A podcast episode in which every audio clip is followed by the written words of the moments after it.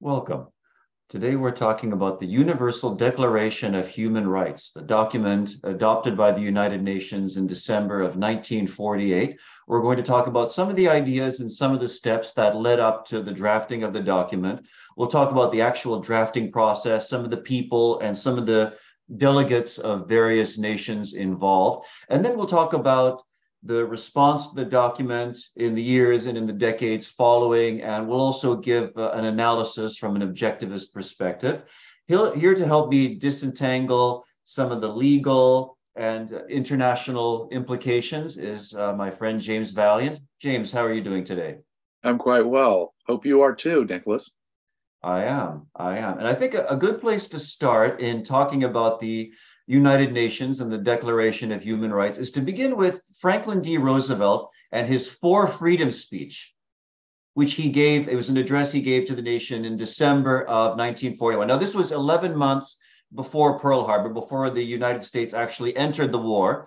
But the purpose of this address, the purpose behind FDR's For Freedoms, was to lay out the basic principles of human rights that all nations, that all human beings should agree to. And the list of four freedoms is very interesting. So it begins with freedom of speech. We can all agree with that. Freedom of worship, okay, or freedom of religion. Yeah, that's fine. Freedom from fear. Okay, that's a little bit hard to understand. And then freedom from want. Okay, well, now we're already in very problematic territory. And the reason we're starting here was because the four freedoms, FDR's Four Freedoms, were actually incorporated into the preamble of the eventual document that was adopted 7 years later. So, James, just as a to lay the foundation here, can we talk a little bit about Franklin D. Roosevelt, the Four Freedoms, and how this framework eventually led to the document itself, the Universal Declaration of Human Rights itself?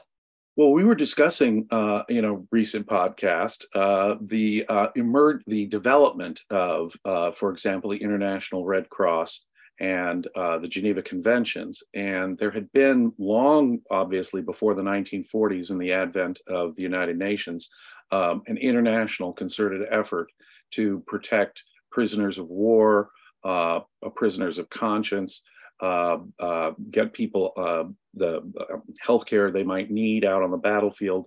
And so there were international organizations attempting to create an international protocol among nations that would respect a certain set of minimal rights. And they weren't as corrupt in terms of asserting rights as this came out to be.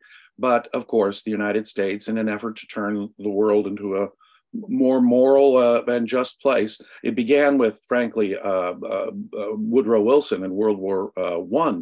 These progressive types wanted to, make the world safe for democracy. They had these grander ambitions.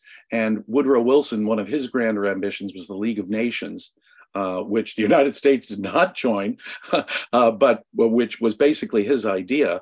And the first real international organization, a proto-United Nations. Of course, it was a disastrous failure.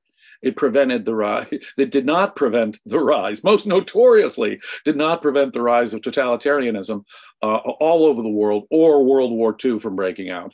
And you can tell that. I can't resist inserting one fun fact. The idea for a League of Nations apparently originally came from Immanuel Kant, from one of his political writings, which Woodrow Wilson was interested in Kant's writings, and that's where he got that idea. He was an intellectual. He was the president of Princeton University before he became the governor of New Jersey and president of the United States. He was an intellectual. He was a progressive. He was the first great progressive Democrat president in the United States. But the League of Nations, idealistic as it was, in its sense, now get that, idealistic in its sense, it was an utter failure in preventing world war or totalitarianism. And you can see already in FDR's head, the idea of this already, as you pointed out, this was before U.S. entry into World War II. He's talking about the basic freedoms that all the world should recognize, including these ridiculous, anti-concept applications of rights that you just went through. Well, his wife, Eleanor Roosevelt, was, again, one of these, quote, and I'm going to put it in quote, idealists who believed that when the war ended, especially in the wake of the Holocaust and the horrors that were learned about Nazi Germany, that we should try again with one of these international organizations, the United Nations, and that they, and one of the very first things the United Nations did was to adopt, no one voted against it of the original member nations. The majority, vast majority voted for it, some abstained, but to get this internationally recognized statement of rights, which is of course an abomination, an utter abomination when it comes to rights. It's the destruction of the concept of rights. It's a joke in the first place because there's no government to enforce it. There's no philosophical basis given for rights. What are rights? Why do people need them? What is the actual objective basis for rights? With a poor understanding of rights, with no real definition of rights, they incorporate these vague and talk about vague pseudo concepts that come from people like FDR and his For Freedom speech into, as you say, built into the preamble. Freedom from fear, freedom from want are actually terms that are used in this Declaration of Rights that Eleanor Roosevelt, the wife of FDR, got it passed in the 1940s from one of the very first sessions of the United Nations. Now, I would ask you to consider the history of the world since it was adopted by the United Nations.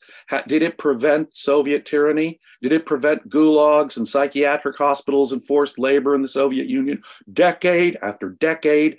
Did it prevent Idi Amin in Uganda or Pol Pot in Cambodia? Did it prevent North Korea from still being what North Korea is today? Did it prevent the Islamic Republic of Iran from coming into being and to start hanging sex criminals, like homosexuals or women who show an inch of skin, get put in prison and mysteriously die? So it has done zero to help the actual cause of real human rights. And it has done so not merely because it doesn't have the correct philosophical foundation, but because it is actually an assault on rights. By having those by combining an idea that you might, like you say, freedom of religion, freedom of speech, the idea we have freedom of conscience. And there is this idea. See, the concept of rights was stolen by the progressives in the 20th century. The concept of individual rights was created by liberals like John Locke and enforced for the first time in reality in the English and American legal systems, a little even before John Locke. We've got the Glorious Revolution of 1688 and the English Bill of Rights that followed that. You've got the American Revolution and the American Constitution and Bill of Rights that followed that. And you've got classical liberals defending that kind of individual rights. Part of this conception, if I could just make a side note, is that the only alternative to slavery in some form are individual property rights. So was the argument of John Locke. Okay, without that understanding, without that fundamental understanding of what a right is, far better in the Locke and American Founding Fathers conception of it. But you see, it's a moral concept. It's like I keep using this word idealistic. Because it was a source of moral idealism, it had to be stolen and corrupted by the progressives. And I mean progressives who were both from the Republican and Democratic parties in my own country, by the way. They stole the concept of rights, corrupted it altogether, applied it to places where it didn't belong, said people had a right to material sustenance. Freedom from fear, what's that? How can that possibly be? Freedom from an emotion? Of a natural emotion that I'm going to feel. Look, if I walk out and it's a rainy day and I'm not dressed properly, I'm going to feel a degree of fear. Can they honestly prevent people from experiencing fear in reality? That's an assault on the very concept of rights, because what it does is it detaches rights from any kind of realistic application, from any objective meaning. There's no way you can make an objective definition or come to some kind of factual understanding of what rights are if you have something so absurd as freedom from fear built into your very concept. Freedom from want? I don't know any multimillionaires who are free from want. It is absolutely a bizarre, absurd. And when you attack rights like that, what you've done is you've done worse than giving us the, I mean, there is nothing worse than a bad defense of a good idea. And the defenses of individual rights were not sound. It is true. We needed Ayn Rand. John Stuart Mill was not there. It was not the hero of defense of individual rights. We needed Rand desperately to give us this moral foundation. But it's not merely the absence of the moral foundation. It's what they call rights, which undermines and destroys all other rights. For if we have a right to freedom from fear, freedom from want, then surely that implies some form of enslavement. Somebody has got to work, somebody's got to do something, somebody's got to provide you this absence of fear, this absence of want. And so there's a sort of, I know the distinction between slavery, say, and the welfare state, but there is a kind of involuntary servitude that is implied by those rights, even as another, they talk out of both sides of the mouth, even in another section of this Declaration of Rights, they say there can be no slavery or involuntary servitude. It is... What do you call income tax, right? Yeah. Oh, if I can just give you some sense of the nonsensical rights that are enshrined in this Universal Declaration of Human Rights. Article 23 reads, number 1, everyone has the right to work, to free choice of employment, to just and favorable conditions of work, and to protection against unemployment. You've got a right to be protected from unemployment and minimal work conditions. What are those minimal work conditions? Might they differ from country to country depending on what they can actually afford and what the context is? And who's going to support that? Who's going to pay for that? Again, number 2, everyone without any discrimination has the right to equal pay for equal work. Well, there's no such thing as equal work. Everyone does it different. Anyone who's ever had a job knows that two people with the same job description, they're not doing equal work. The idea is inherently non-objective, but equal work for equal pay.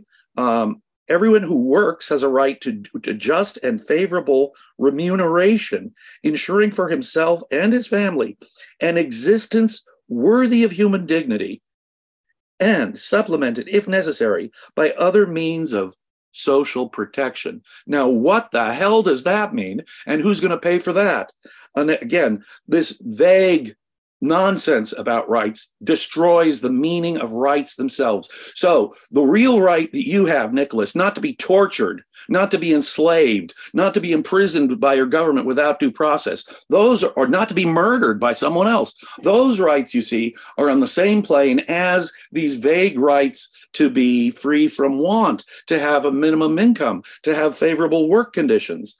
Also, one of the articles is the right to education. There's the right to health care. Those are all included. Now, just for those of among our viewers who are not familiar with the background to why the Declaration took the particular form it did, let's just very briefly fill in some of the context. So the United Nations was chartered towards the end of the war, towards the end of 1945. And then in 1947, this committee was set up to draft a Declaration of Human Rights. Eleanor Roosevelt, as you pointed out, was made the chairperson of this committee, already a very huge red flag.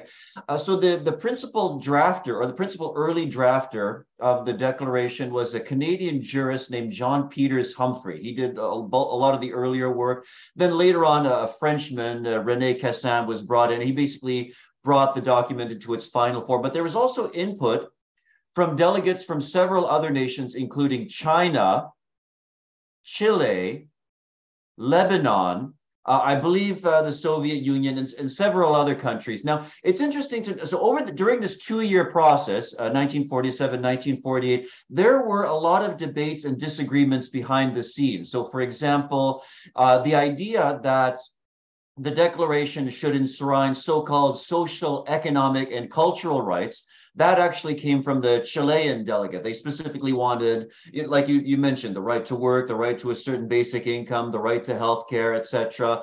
And then, the declaration, I'm surprised that they were actually able to agree when you consider the diversity of opinion, of conflicting opinions, of conflicting philosophical frameworks among the individuals who were involved in drafting and giving feedback on the declaration. Yeah, well, you can see how far the West had dropped in its understanding of rights. If the United States and Great Britain are all on board with this idea that's perfectly acceptable to the socialist countries of the world, there should have been some red flag going off. But then again, Eleanor Roosevelt and FDR were friendly to the idea of government protections. They gave America the New Deal. And exactly. The Social Security system, for example, the retirement insurance, and that was the beginning, really the beginning of the American welfare state. They were very much in favor of a kind. It's no accident that now people are going to maybe get a little offended by what I'm about to say. It's no accident that Hitler and Stalin and FDR are all contemporaries. It is no accident that Mao took over China in the late 40s. It is no accident that Great Britain went fully socialist in the 1950s, at least economically. No accident at all. In the middle of the 20th century, the concept of rights as individual sanction for freedom had been completely destroyed and replaced with this vague, undefined notion. They stole, and just like they stole the word liberal from us, so they stole the concept of rights from us, because it's a moral concept. It appealed to idealists. So you have a right not to be hungry, you see. You have a right to an education, don't you see? You have a right to participate in culture, don't you see? All of these positive rights, which have to come at someone else's expense, they were happy to go along with. The concept of the Soviet Union was no problem for FDR, for Franklin and Eleanor Roosevelt. It was FDR who normalized relations with the Soviet Union when previous presidents after the Bolshevik Revolution would not recognize them. No. They were the great ideal. They were our allies. Members of the United States Senate and House of Representatives were praising Joe Stalin through most of the 40s, until they began to get everyone's attention by stealing the nuclear bomb and so forth, and dropping, Churchill's Iron Curtain across Europe. It was only then that America started to get attention and not think Uncle Joe is this great guy. Literally, these people thought that these socialist rights, this positive right to earn a living, to have a decent living, to have decent housing, they thought those were actually rights. They did not understand the concept of rights, and in the process destroyed any actual meaning for rights. That's the only way I can put it. Yeah. Now, you pointed out that most of the member states of the United Nations at the time voted in favor of the declaration. Now, today, the United Nations has something like 192 member states. At that time, they only had 58. Now, of those 58, 48 voted in favor of adopting the declaration. It was in December of 1948. And then there were 10 states that either abstained or didn't participate in the vote for whatever reason, but huge majority actually supported it. Yeah. And it's interesting. Now, it's interesting if we look at, and in a moment, I want to look at some of the international criticisms of the declaration. But before we get that, can you just very briefly tell us what kind of legal force does this document have? How binding is it on the various member nations? Well, that's easy. Zero. None. There is no government to enforce it. See, if you say to yourself, someone has rights, there has to be, to go with it, for it to be meaningful, there has to be an enforcement mechanism. If rights are a moral concept, then who are the guardians of those rights? If force is what we need protection against, where is this monopoly force agency that's going to protect us, protect our rights? No such thing. That's why we need a one world government, right? For a single neck. And you can really see from this corruption of rights and the inclusion of horrible dictatorships like Stalin, right from the start, Stalin's Soviet Union was included now. Think that's obviously an organization that doesn't have the first clue what rights are. Any joining in with them about the enforcement of rights is going to be a destruction of rights, is going to be against our concept in the West, our liberal concept of rights, necessarily.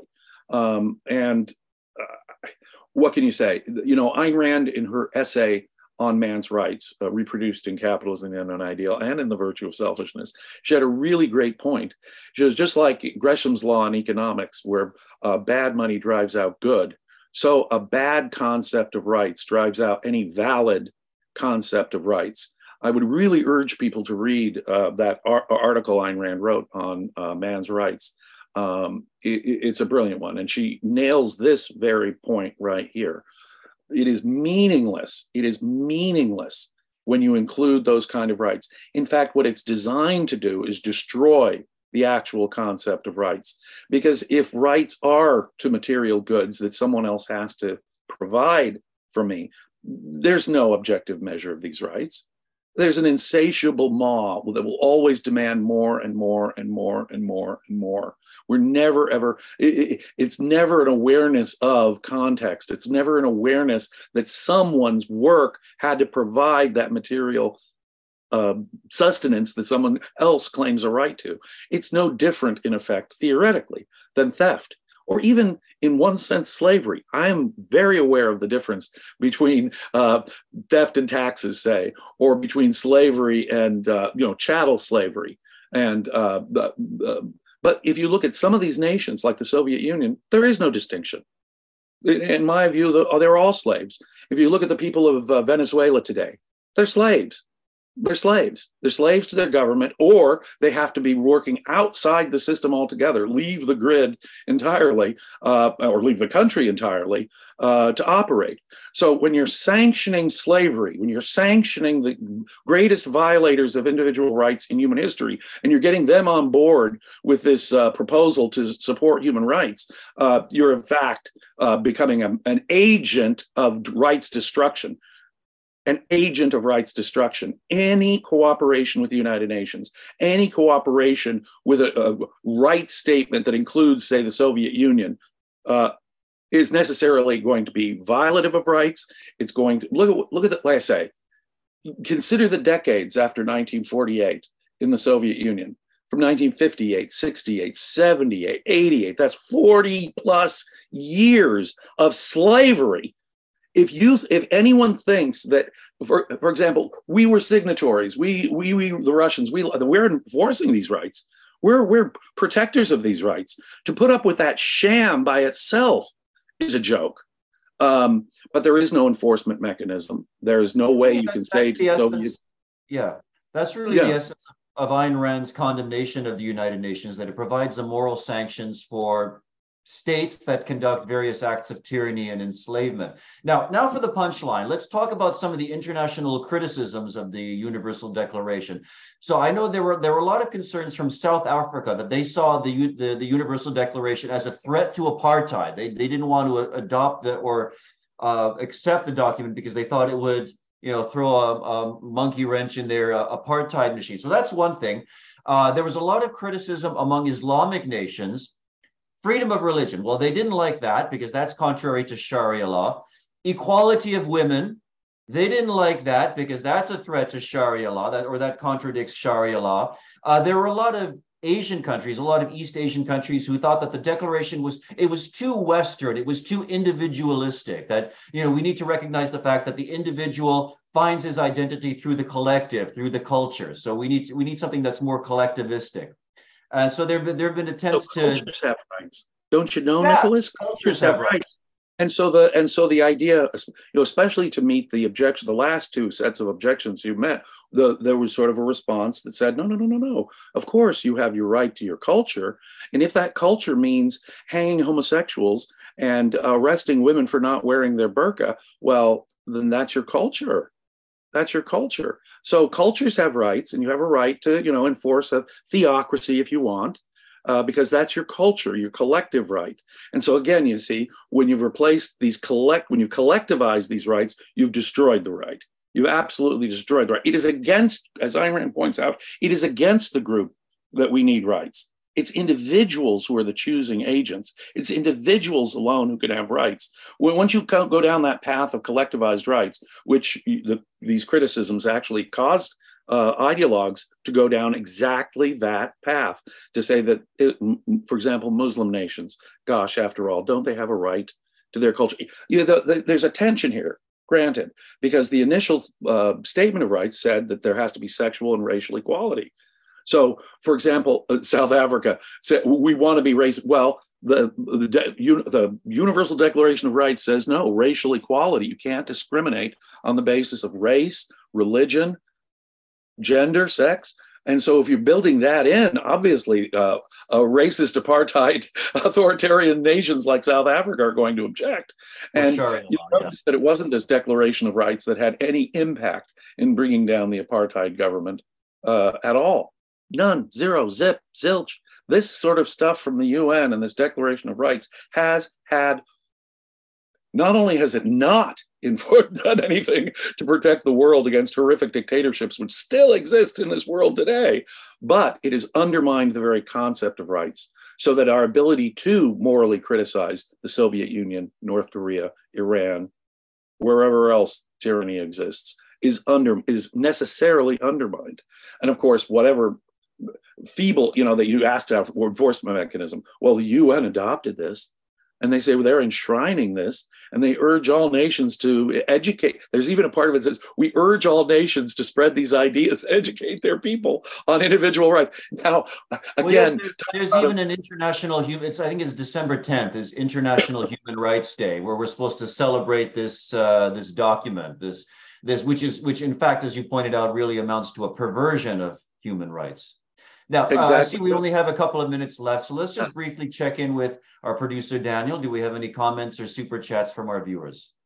We have a super chat from Jeff. Thank you so much. Also, super chat from Wes. Thank you so much also. And the super chat from Christopher. Thank you so much. Thank you all very much for your support.